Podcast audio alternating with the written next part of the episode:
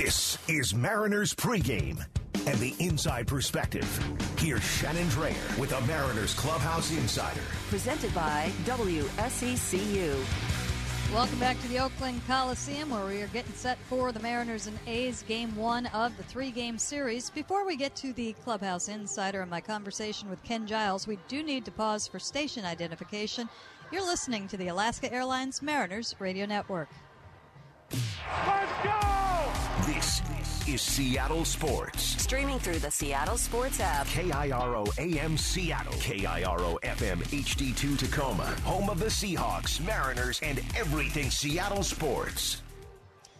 Reliever Ken Giles is a player who has experienced the highest of highs and the lowest of lows on the baseball field, and he is coming back after not pitching for almost 2 years. Had the Tommy John surgery and then also injured a finger in spring training just when he was getting going. He has been activated, and we should see him any day soon. Earlier today, I had a chance to catch up with him. Ken, it was great to see the news the other day that you had been added to the roster, and I know this has been a long road for you. What is that going to be like for you when you get out on the hill? A lot of nerves, a lot of anxiety right now going out there, and I went through, felt like a lot of stressful moments in my life the past year and a half. Thought the day would never come, and thought it was going to be, but next thing I knew, going under the knife, and then literally a blink of an eye, I'm here in Oakland getting back into action, thing I'd love to do the most. I don't know the exact history with the injury, but were you pitching with a lot before you had the surgery? I was battling something, but it was not from a pitching standpoint. It was more like a bonehead play on my part. It was kind of like I fell on my elbow during a play in a big league game, and ever since then, I was having some type of problem, but I battled it. I still performed. It wasn't probably my highest peak of performance, but you know what? I went out there and competed for my team. And then I think just the wear and tear I put the stress through it, and it just came to a time where it needed to be dealt with. Does it feel like a different arm right now? Oh, it feels like I turned back time right now. My arm bounces back way much better than it used to when. Back in my earlier days, it feels like that right now. So I'm curious to how it's going to perform when I put it to the absolute test here in the big leagues. Let's take it back a little bit. You get a call from Jerry DePoto, and there's interest. What kind of jumped out at you? I know, obviously, you were going to be down for a little bit, but he still saw something there. I mean, it's just, I don't know. It's just one of those, I'm a team player, and I love to do... And I love to help younger guys perform at their peak. I have a lot of insight where it could be beneficial for the team, but also I can be beneficial on the field as well. I like to lead by example, and you know what? I'm one of those guys. I like to enjoy my life in the big league level, because before you know it, it could be over. So I never take a day for granted, where it's like I try to enjoy myself more than I try to be too hard on myself.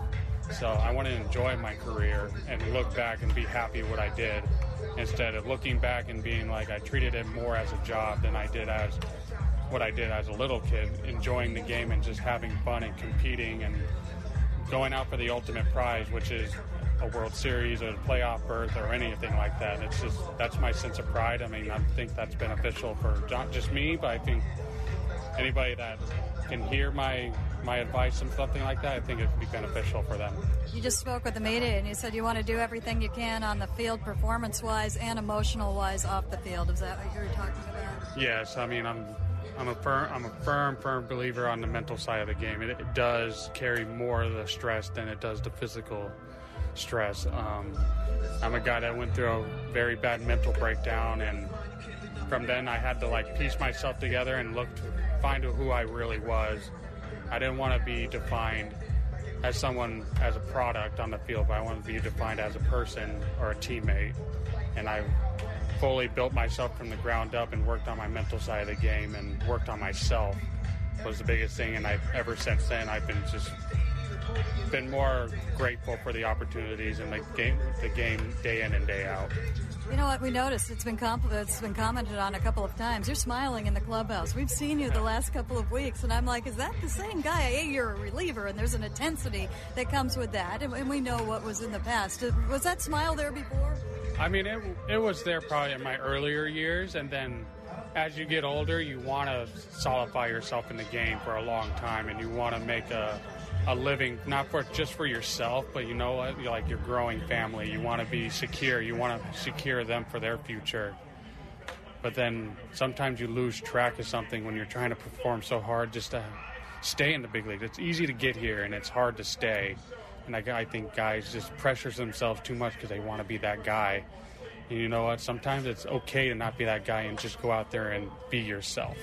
And I think after my little stuff in Houston and my mental side just kind of breaking down as this went there, and I had to learn how to turn it off. Biggest thing was I had to turn off who I was on the field and when I got off the field. And I think just doing that benefited me because at the end of the day, this is a job, but I want to enjoy my job, because who can play baseball for a living and make a very successful life out of that? And I want to enjoy it, like I said before. And when I go home, I'm not Ken Giles, the baseball player. I'm a husband. I'm a father of three. That's who I want to be remembered at my house. And they're all here in Oakland. And they're all here at Oakland. All four of them are here. It'll be pretty emotional because my wife was not. She was there for my last pitch, and now she's here for my first pitch after everything. We are so looking forward to seeing it. Congratulations. Thank you so much.